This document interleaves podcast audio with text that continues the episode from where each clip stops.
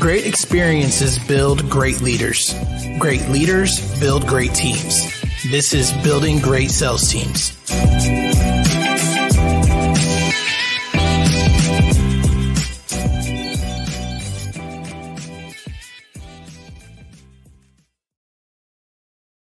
All right, guys, welcome back for another episode of Building Great Sales Teams.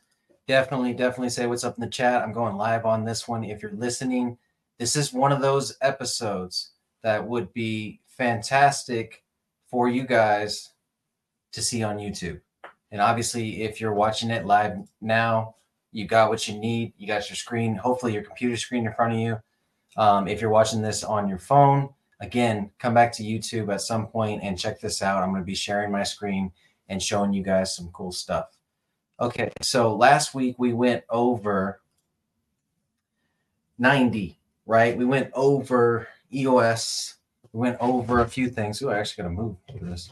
We went over um, building blocks, right, in your business and in particular sales teams, because that's what we talk about on the show. And I walk through the Vision Traction Organizer, what it's like to put that together, as well as I walk through the uh, quarterly rocks and how to reverse engineer those goals and to start setting up your scorecards. And so I was doing it in the truck and I was driving because I wanted to make sure that I got an episode out. And I was basically running out of time. Thursday evening is the last day I have to record an episode so it can release on Friday. And so this one, same thing. It's going to release on Friday. Uh, we had a great episode earlier in the week. We had Mike Barron. Uh, he's a uh, a fantastic sales trainer for high ticket closers. He's got a whole team, uh, high closers for his own business, as well as he trains other people to do it as well.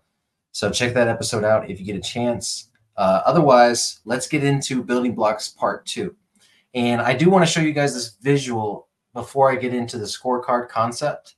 Um, I want to show you this visual because so many people start out their business as an entrepreneur or a solopreneur, right? And so when you look at uh, EOS and the way it's structured and the way that you set yourself up in 90, the top two positions, you've got visionary here and you got integrator here, right? And so the top two positions, they're on top of each other. Visionary at the top, integrator right under that. I'm trying to explain it for people that are listening to the podcast as well. If you're familiar with this concept, this episode is going to go very smooth for you. If you're not familiar with it, go ahead and read What the Heck is EOS?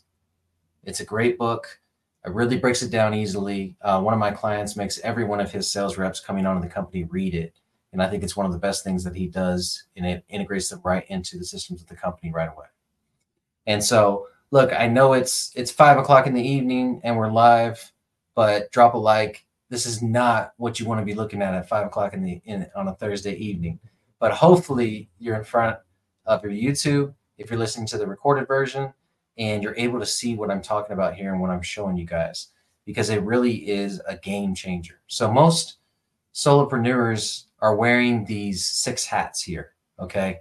And so what you're going to see if you're listening in, you got the visionary at the top, you got the integrator right under that, and under the integrator there's four key players in the business typically. You've got marketing, sales, operations and finance. When you're a solopreneur, you are doing them all, right?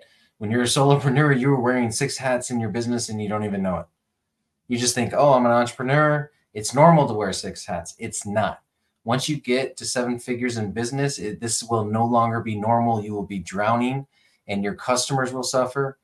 Uh, if you have any hires at the, that point, they will suffer and your product and your reputation will suffer. And, and in most businesses, that's what's going to happen right around the million dollar mark, right? If you're if you're a solopreneur, every business is different. I figured out I can do about half a million a year in consulting and coaching before I have to start delegating or doing one to many versus one to one. And so when we walk through this, Billy Bob is going to be our business owner.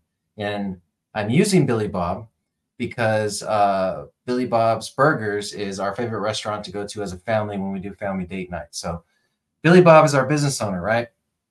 And Billy Bob, let's just say he's got a roofing company. So obviously he's in these six positions. So his goal when we're looking at this is to get somebody for marketing. So he no longer has to be the key player. Key player is a term I use a lot. I don't care what your titles are. I don't care about CSO, CMO, COO, any of that stuff. CEO, if you're using that title as a small business, you're just doing it for clout. I'm sorry, it's just truth. you know what I'm saying? Uh, you're a CEO, uh, one of one, one of two. That's not a CEO, that's a corporate structure, right? And I've been guilty of this too. All right. So when I say key players, I mean when it comes to the marketing, Billy Bob is responsible for all the marketing. When it comes to the sales, same thing. When it comes to operations, same thing. When it comes to finance, all right. Let's pretend that Billy Bob has gotten to a million dollars in his construction business. He's at a million dollars now. And so he's hired a few people. So let's look at marketing. All right, he's hired two people, not two people in marketing, but he has two people in marketing roles. One of them is a company. He's got a lead gen company bringing him in, him in new leads. Their only role in this situation is to generate leads. And he gets to pay them directly per lead or a retainer plus advertising costs, whatever the case may be. All right. And so he's also got Jennifer. Jennifer is an admin in his company. Jennifer is holding multiple roles, but in the marketing division, she is responsible for CRM maintenance, 90 day leads, which is basically putting together 90 day list for the salespeople to, to outbound, and then build funnels for the salespeople. So these can be just general contact funnels or specific to whatever they're trying to do that week or whatever the case is. So Jennifer, you know, and, and you can go as far. What I love about this structure and what you guys are seeing is you're able to basically customize these things. So obviously, I'm using the software called 90.io, and um, I have a referral link in the uh, the body of the post for you guys, as well as in the show notes.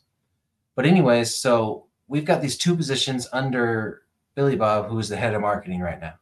All right, Billy Bob is also the head of sales. So let's go over there. He's also the sales manager, right? So when I look at a sales structure or an opportunity structure, you know, um, when you look at the key player role at the top, at minimum, that's going to be a regional director. And it may even be like a VP of sales, right? But at the end of the day, whoever is responsible for sales is in that key player role. To me, one market sales manager is not the key player in sales. Okay. So I'm in, in this case, Billy Bob's a key player in sales and he needs to replace himself soon because he's also the residential sales manager. Right. And so, and then we got Johnny over here to the side, which is the commercial sales manager. Now, Johnny is one on one. commercial sales take a lot more knowledge, a lot more relationships. It's a longer term position you know, so right now it's one on one, but we know once Johnny hits a certain sales mark, we're gonna we're going to hire him some help, maybe an appointment setter or even another salesperson that's going to help him expand the commercial sales division, right? Uh, as far as residential sales, that's where 90% of the business is coming from right now. So when we break that out, we've got three salespeople working for Billy Bob. Now, really, let's go back and look at this thing and look at how many positions Billy Bob's really holding. It's not just six, right? And so we've got him at the visionary, at the integrator. He's he's overseeing the marketing, he's overseeing the sales. He's also the residential sales manager. And the responsibilities for that residential sales manager are recruit salespeople, train salespeople, manage salespeople, and sales. So Billy Bob's making his own sales. That he should be down here too. He's also managing salespeople. He's also responsible for the overall sales division. So that's three positions within the sales opportunity structure that we need to replace him in, right? And then he's the integrator and the visionary, overseeing marketing, operations, and finance. So this is what we mean when we say, as a solopreneur, you're wearing all the hats, right? These are key positions in the company that you are are running when your business is doing maybe a hundred to five hundred thousand, right? So now when we look at these individual sales positions, okay, what are they responsible for? And this is a, a very common understanding that we need to keep sales responsible for sales. So Blake, Ryan, and Tom are our salespeople in this case, right? And again, if you can get over to YouTube, check out this episode on YouTube because you're going to be able to see the visual that I'm looking at for this. Hopefully, you're able to put it together in your head. That's something that that I can do in terms of accountability charts, and it means you're probably an integrator if you can do that. All right. So Blake, is a salesperson. His responsibilities generate leads, close leads, and account management. Ryan, salesperson. Tom, salesperson. Billy Bob is managing three salespeople. Okay. And also Johnny, the commercial salesperson, Billy Bob is managing him as well because he's the head of all sales. All right, let's get into operations and check this out. All right, Jennifer is also in operations. So you see Jennifer in two places here. All right, so we know now if they're in two places, if we have to divide their roles into two places, we eventually need to replace them in one of those places. Which is the best place to replace them in? Well, in my mind, Jennifer is probably a long-time admin with the company, right? And she's doing the contracts, proposals, processing, phones, and front desk, right? And then we go over here and she's doing CRM maintenance, 90 day leads, and funnel builds, right? And so Jennifer is probably an integrator in training in my mind. So long term, if I'm going to promote from within, I'm going to put in Jennifer long term into this role where she's going to oversee all uh, other four roles, or Johnny, my commercial salesperson, or my future residential sales manager, they could all be moved into this integrator role. Or if we're over a million dollars and we're setting up a corporate structure, that could eventually be the COO, right? And so what's really cool is if I identify that early on and Jennifer's like, man, it would be really cool if all I did was run operations one day. Well, look, Jennifer, that position, I would love or Billy Bob would love for you to fire him and get him out of that position so he can continue to do well in sales and marketing and integrating for the company as well as being the visionary coming up with all the new ideas and everything right and so this is where your employees and your people can start to see their opportunities within your structure visually you know when you sit down across an employee and you tell them like hey we're building a multi-million dollar business here you know, in in in two in two years we'll be at five million, and I'm going to need this position, this position, this position, this position, and you're going to be the first to be promoted into those positions if you do well here. That's really hard for somebody that's entry level into a company or an employee to understand and even be able to visualize. But if you show it to them here, it makes sense. Hey, you're, you know, Mr. Business Owner, you're holding seven different positions. Let me take one of those away from you, right? So Jennifer her long-term plan is to get into that uh, key player operations role. I like to call it a, a systems director and oversee all operations, right? All right, the other person we have in operations is Veronica. She's a VA. She's handling contracts, phones. She's an executive assistant to Billy Bob because he needs one because he's holding seven different hats, right? And then she's also a general admin. Then we go over to finance. Billy's Billy Bob's got some help on the finance side. He's doing a million dollars a year. He needs a bookkeeper doing his books, so he outsources that to a bookkeeping company. All right, this is everybody in the company. This is how you have what is this? Actual people in the company is one, two, three, four, five, six, seven. Seven people running a million dollar company. Now, the construction work is probably done by subs, and uh, the salespeople are likely 1099. So technically, um, you've got three three W two people, and if the owner's not W two, then you only got one W two, and you got uh, everybody else is 1099. This is a common setup in most construction companies. All right, and so I wanted to make sure y'all saw the visual of this accountability chart, and you can also see within these positions. You know, when you look at uh, Billy Bob's sales role, as the uh, overall key player in sales, his job is client relationship, client communication, outreach strategy, and customer retention. So when when the shit hits the fan, Billy Bob's stepping in, and that that usually happens with the owner of the company. But as he promotes himself to visionary, he won't have to be the one long term dealing with those things, right? And so that's the that's the visual that I think opens a lot of people's eyes to realize, oh my gosh, I'm holding seven, eight, nine different positions in the company. I've got to start replacing myself. I've got to figure out a way to sign a contract with someone and say, hey, if you bring me a new customer and you start being responsible for customer acquisition, then I can replace myself as a salesperson. So Billy Bob's already done a good job of that. He's replaced himself as a salesperson here, but he's still the sales manager and the head of overall sales, overseeing commercial as well. And so his ultimate goal is to replace himself in all four of these key player positions, which is marketing, sales, operations, and finance, right? and you know we're talking probably 5 million plus mark is where he needs to replace himself as the integrator. Most business owners are visionaries.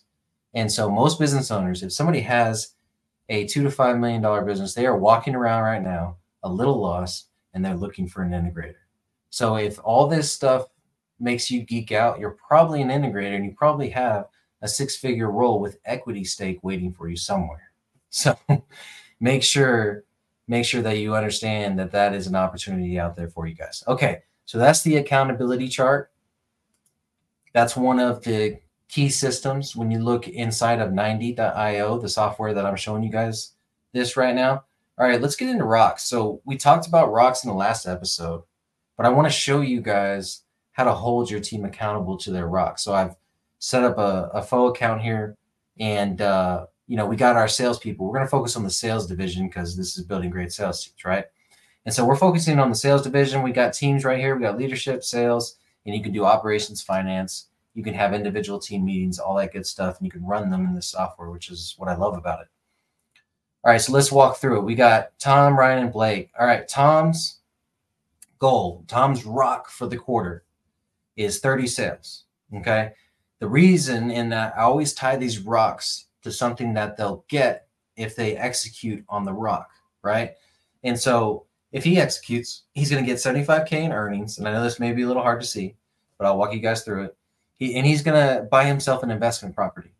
That's his reward to himself. Now, hopefully, your company culture is all about growing and developing yourself, making investments so you don't have to work the rest of your life and you set up your retirement plan, your personal retirement plan, and then also um, data centric goals, right? And so that's his rock.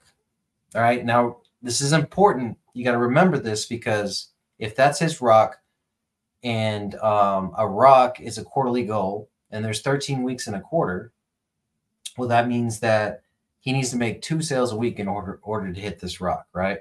So keep that in mind. All right. So Ryan, Ryan's goal is 25 sales and he wants a new Mustang. So uh, if he does 25 sales, he's going to make 62,500.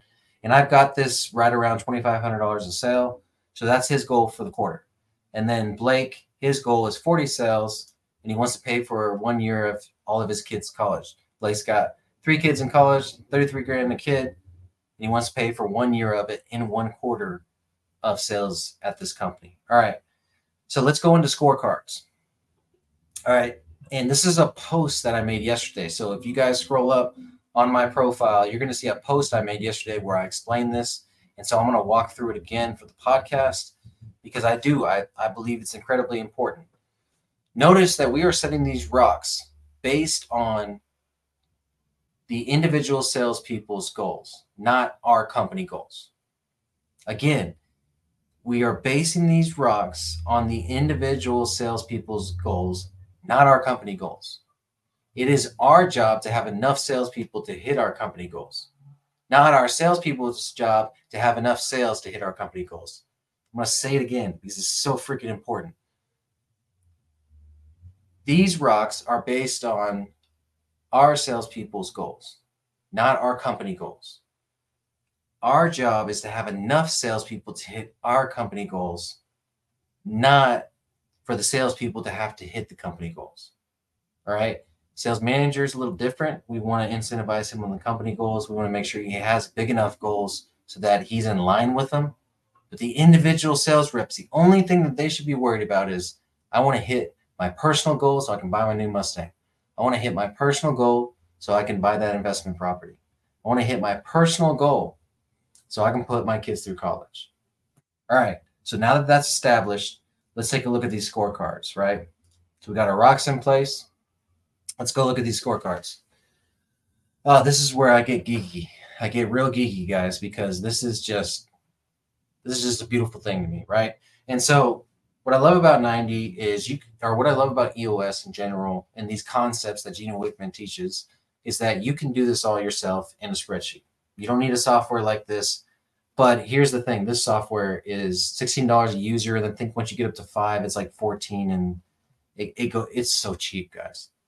And when it comes to Excel spreadsheets, I'm not the best at it, but I have more Excel spreadsheets with more reporting over 13 years than you can ever imagine. That's because I paid somebody else to put it together because I didn't want to deal with it. But I had the vision for the scorecard, right? And so when we go through these scorecards, we've obviously got these sales targets. We've got a goal here in this column. These sales targets are in line with their rocks. Okay, if you're telling me you want a certain amount of money so you can get a certain thing, I'm going to reverse engineer that certain amount of money to make sure that you're hitting your sales goal every week. So at the end of the quarter, you hit your rock, your overall target, right? And so when we look at Blake here, if Blake wants to make two sales a week, he's got to have a 20% conversion rate. He's got to have 10 appointments a week, which means he needs a 10% prospecting conversion rate in order to get uh, 10 appointments out of 100 prospecting activities. Okay. And so, one of the first thing that needs to be on the scorecard is the controllable action, the controllable action that is going to get you the result that you want.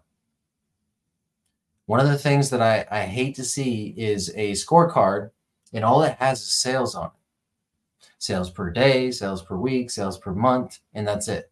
That makes no sense to me. I would almost rather have a scorecard that had nothing but controllable actions on it and no sales results. Why? Math is why. Okay.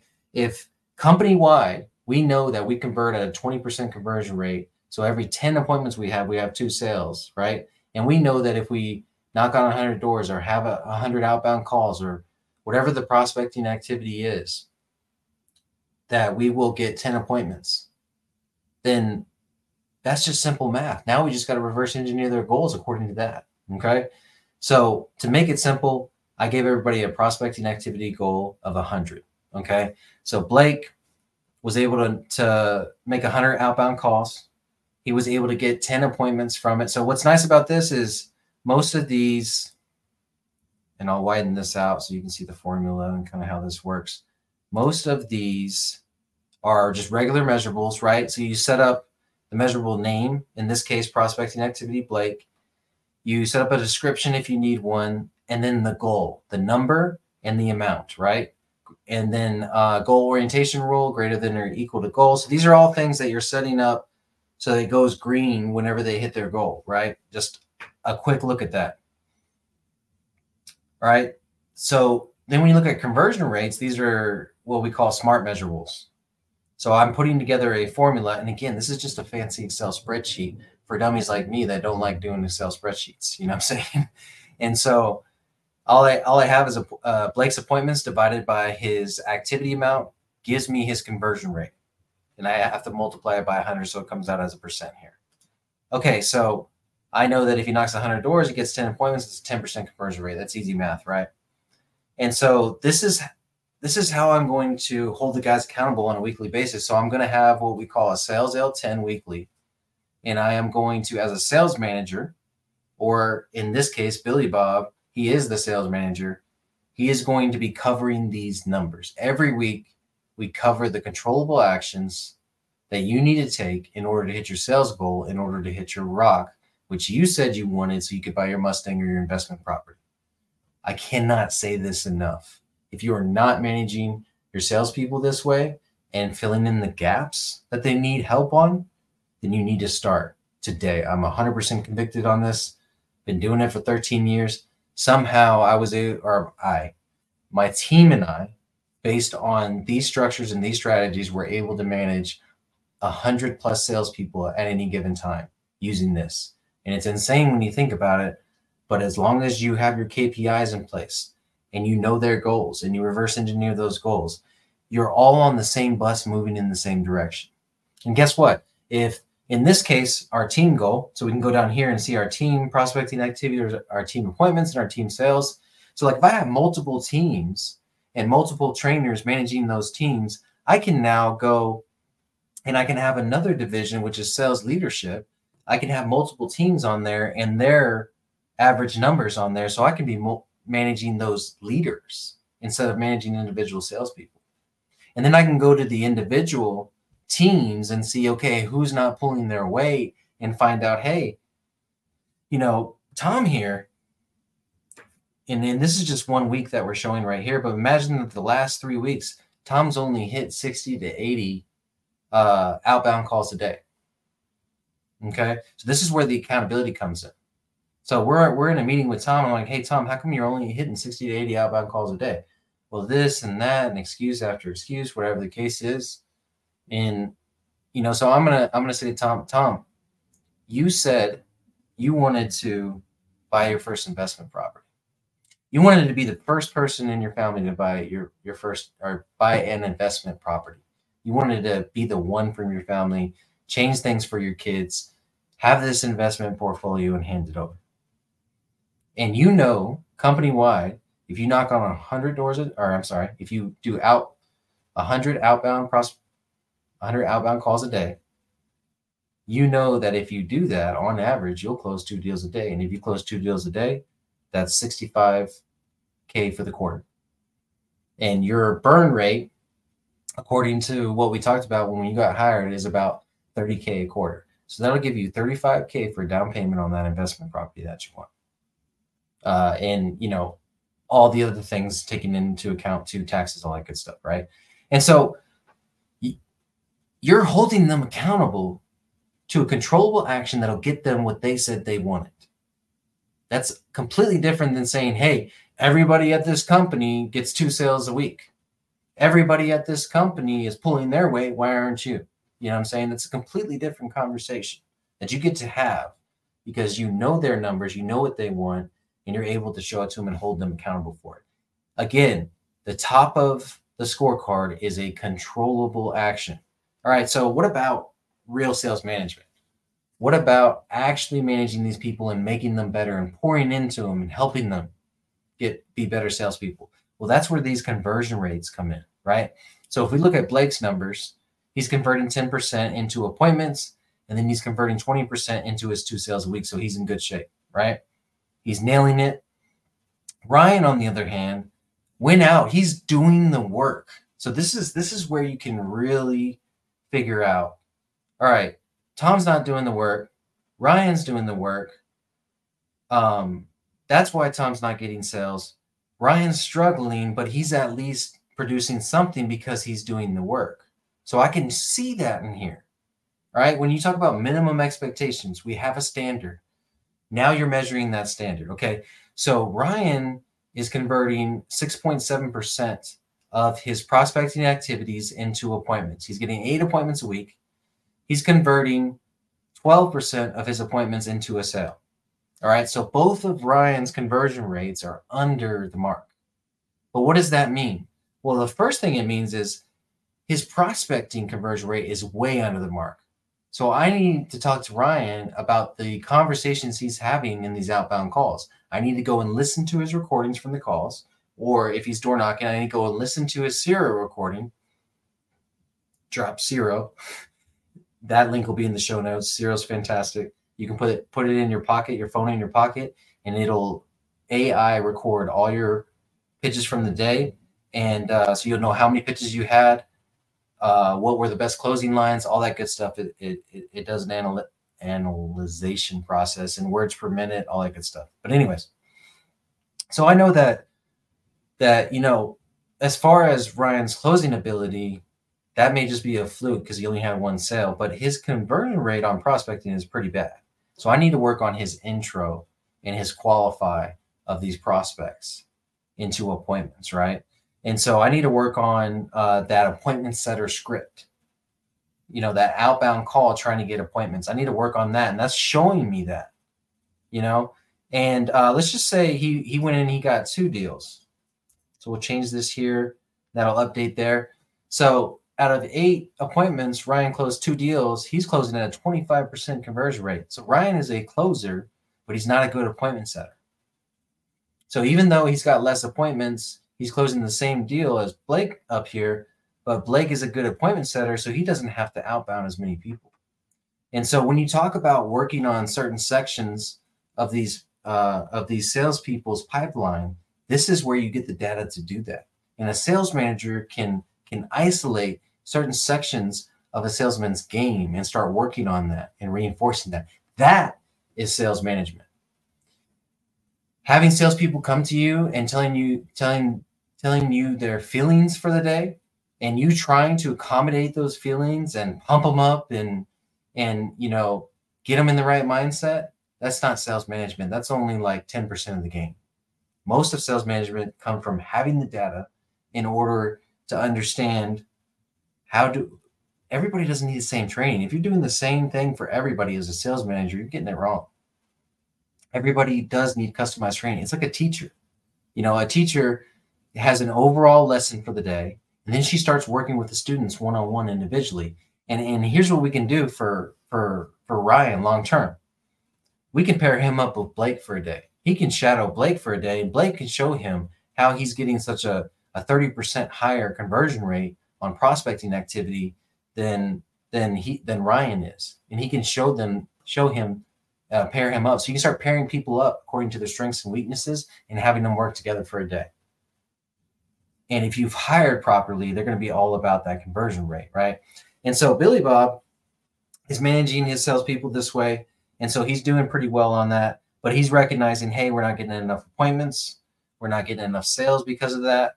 And so I need to up my ad dollars on the marketing, or we need to start having a prospecting activity of 120 so we can start meeting this mark, right? Wrong. Billy needs to hire another salesperson if he wants to hit that six sales a week number. Obviously, three three salespeople now we're we're improving the salespeople, we're managing them.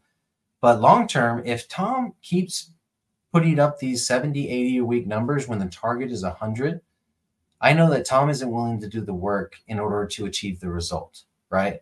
He may he may have a good week every now and then because he decides to work, but over time, you're going to see that Tom isn't willing to put in the work. And so you'll know, you'll be able to fire with confidence based on the data, based on the controllable actions that Tom is not doing in order to, to achieve his goal that he said he wanted. We achieve our goals here at this company, and we do that by controllable actions. Now, here's the beautiful thing if it's just Tom's ability and he's knocking it out and he's doing 100, 110, 120 prospecting activities every week, well, then I know it's either his appointment setting script or it's his closing ability. And I can work on those things. If I'm recording his conversations and I'm using AI to analyze them, now I know, hey, Tom's struggling with the price objection. Tom's struggling with the quality objection. Tom's struggling with the reputation objection, whatever the case is, because it'll start analyzing what he's not closing and what he is. So, this is how we can get really geeky in this kind of stuff. And this is what builds great sales teams in my mind. 100% this is what builds great sales teams. And so, when you look at 90 as a software and what it can do for you, um, and again, I, I I've been talking about 90 so much because I was uh, I was at Apex Entrepreneurs and we're having these conversations about these controllable actions and these scorecards and I'm and I realized right away nobody is using EOS, which is silly. Everybody knows about EOS, but you're not freaking using it. You're all about the crystallizer score, knowing if you're a visionary or an integrator, and that's cute. That's awesome. You know what I'm saying? But most of you don't have an integrator in your company. So it really doesn't matter if you're one or the other. You got to do both. Am I wrong or am I wrong? Am I right or am I right? and so if you're having to do both, then you know need to know how to execute this. And so I wanted to make sure, you know, when we did our breakout session, I, I took over and I helped the guys or the, the the people in that breakout with their scorecards. And, and I did it because this is what I've been doing for clients for the past year. This is what I've been doing for my own business for 13 years. And so I wanted to make sure that I went over this stuff. Okay, so that's the accountability chart. That's the uh, rocks that we're going to set, and then we reverse engineer for the scorecard. So let's talk about the meetings, right? And so right now, for most of the uh, the companies that I'm doing this for, I have a leadership meeting, and that's typically between me and the owner. I have an operations meeting. So that's operations centric staff. And then I have a sales meeting right now. These are the two divisions that do the most work in the company. So and it's a once a week L10. And the L10s are structured this way. And this is headlines is normally uh, right after scorecard, but they do a little different in this structure. And so I'm going to redo it later. But anyways, so the, the, the, the structure is this in, in these meetings. Let me, uh, let me start a meeting so I can kind of show you guys this. And so if we start a leadership, well, let's, let's call it an ops meeting. We start an operations meeting. In the beginning of the meeting, we're just going to go over good news. Good news can be business or personal, doesn't really matter. We want to go over positive things. It sets the tone for the meeting. We get to build a little rapport with our team before we ease into the scorecard. The next piece is the scorecard, right? And so we'll put the sales here. So this is where I'm holding my people accountable to the metrics, right? And uh, some of the some of the the metrics on the operations side. So if we're talking, uh, you know, fulfillment timelines, you know, uh, if normally projects complete in 21 days, that's a plus or minus KPI, right? You guys know the KPIs in your operations of your business, so you can set those on your scorecard. And so uh, on the sales side, obviously it's going to be the prospecting activities, these are controllable actions. And so I'm going to hold them accountable to those. And so if I see, you know, okay, we got an issue with the conversion rate here, well, I'm going to come here and I'm going to make it an issue. So what I love about this structure is this is not about calling them out, it's finding a solution to their problem so that they can get their kids college paid, whatever the case is, right? And so you should be able to go through the scorecard about five minutes, identify the issues because they're not hitting the goals or whatever the case is. And so Tom's obviously got a conversion rate issue there too. So we're going to cover that, right? And then um, Ryan's not setting up enough appointments because of the conversion rate issue. And so we can kind of point to this conversion rate thing. But on Tom, we can point to the prospecting activity. So I'm going to create an issue from that too, right? And so you create your issues from the data. And then you review your rocks. Like, okay, these issues were created because we're not on track with our rocks. Let's just say Tom's off track because he's not doing the work. We talked about this. Ryan's on track. Blake's on track. They're both hitting two sales a week. They're on track for their targets. Uh, if they continue with that, they will hit those rocks, right? And so, do we need to create an issue from that independent rock of Tom's? No, we've already created one for the prospecting activity, which is we've identified as the problem. All right, so now we're going into headlines. I like headlines right after segue. It, it makes more sense to me. And you can customize this agenda as long as you hit all these things, right? So headlines are things that do not need to be talked about. They just need to be informed. The team needs to be informed of them. That's it. Anybody on the team can create a headline. And so whenever you're working throughout the week and you realize, oh, there's an issue, you don't go in that person's office and ostracize, their time and talk about the issue and try and figure it out just one on one. You add it to the issues list uh, in 90 so that y'all cover it in the next meeting. Now, obviously, this is something that is not urgent, right? But it's like, hey, our conversion rates from our sales teams are pretty low. It's causing our marketing dollars to go up. And so that's an issue. So I put that in the the operations issues and we talk about it in operations and we make sure, hey, there's nothing we can do to make that better. All right, we're going to move it over to sales issues so that they can cover it in their sales meeting, right? And obviously, the uh, operations uh, key player in the company or the COO or the integrator, or if it has to be the visionary, they're going to be in both of those meetings and be able to go over that with you or go over that in the issues list. Okay. So once we go over headlines, then we're going to go over our to-do list, right? These are to-dos that were created from the week before that had typically have a deadline of this week to get done. The to-dos are the solutions to the issues. Say it one more time. The to-dos are the solutions to the issues. So you don't mark an issue as solved until you assign a to-do for someone to complete that. Okay. And so that's what the to-dos are there for. We're reviewing the to- to-do list. If any of the to-dos are past due, because they all have a due date on them it's like smart goals. We're making sure it's measurable, achievable, timeline, all that good stuff, right? So the to-dos, we need to make sure that um, that they're done on time. Now we get into the issues. This is the meat and potatoes of the meeting. And this is how you're managing your business, right? Is the meat and potatoes of the, of the meeting. You need to keep it solution centric. This is not where, oh, you know, Ryan's not converting his prospects. It's Ryan's fault. Ryan's problem. No, Ryan has not got the training he needs to convert enough prospects so his conversion rate is high enough. That is how we approach these things. And so let's pair Ryan up with Blake. Blake has a great conversion rate from his prospecting activities, and that's the solution. So I created to do for Blake. Just come in here. I created to do for Blake, and Blake train one day with Ryan. That's all. That's all it is right there. And what do we see when we come to the scorecard the next week? Maybe Ryan's conversion rate has increased a percent or two. Maybe, uh, and then that to do's been done. We mark it off. We're good to go. And then one of my favorite parts about this is that everybody gets to rate the meeting. Again, the rating is about the meeting, not the facilitator, not the integrator, not the operations person that's running it. It's not about the person that's running it. It's about the team's ability to have a good meeting. And that's what you're rating. And so um, the ratings one to 10, and then you average out those ratings. And what you'll see long term, once you finish, everybody will get an email with a summary from the meeting. And this is this was my favorite thing, and this is the crescendo of this episode in my mind. This is my favorite thing that would happen all the time. Let me get this off the screen and this is the the crescendo of the episode in my mind. I would get L10 summaries from my departmental teams throughout the week. And I would just get the email and I would get to see, all right, here's the good news. Here's what they covered. Here's what they accomplished. Here's the issues they discussed. And guess what happened in my leadership meetings?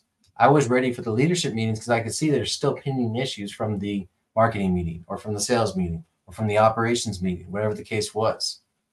And so, what this does is it takes all that craziness that's going on in here you're trying to remember every day and that task list you're trying to update every day and it organizes it it systemizes it and it silos it and it scorecards it so you know the health of every department you know the major issues in every department you know the the key players that are winning on the scorecards in every department you now have a real pulse on your business in my mind and so this episode's been all about building blocks part two. There is so much more to unpack in this software that I haven't even gone through yet.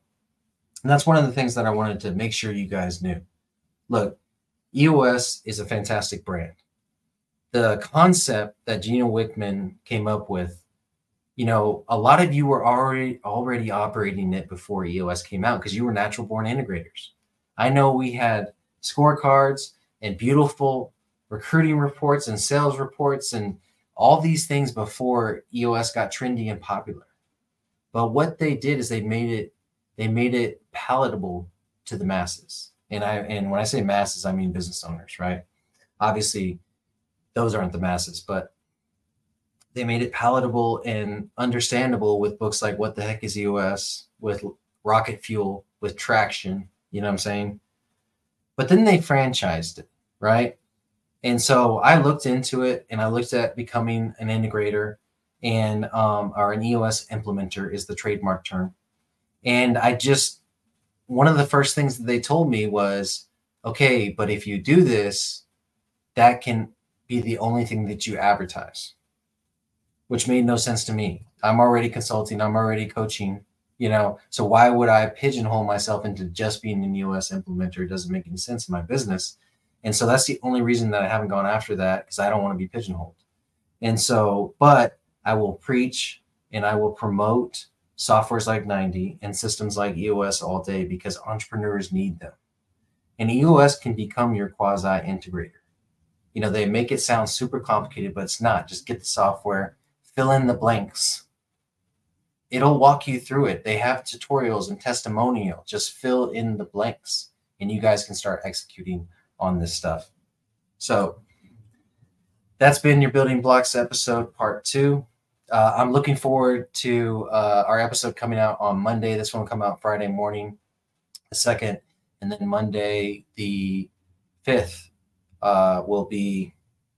Oh, I'm drawing a blank. Um, Tommy DeLong. On Monday the fifth, it'll be Tommy DeLong. He'll be talking about um, his faith, his new coaching business, and everything. It's a great episode. Really one for the family man, you know what I mean, that has all the, the weight on his shoulders. And we're talking about kids and faith and uh, the the demands of entrepreneurship and juggling all that. So I'm looking forward to to you guys hearing about that as well. Thank you, and as always, let's get building.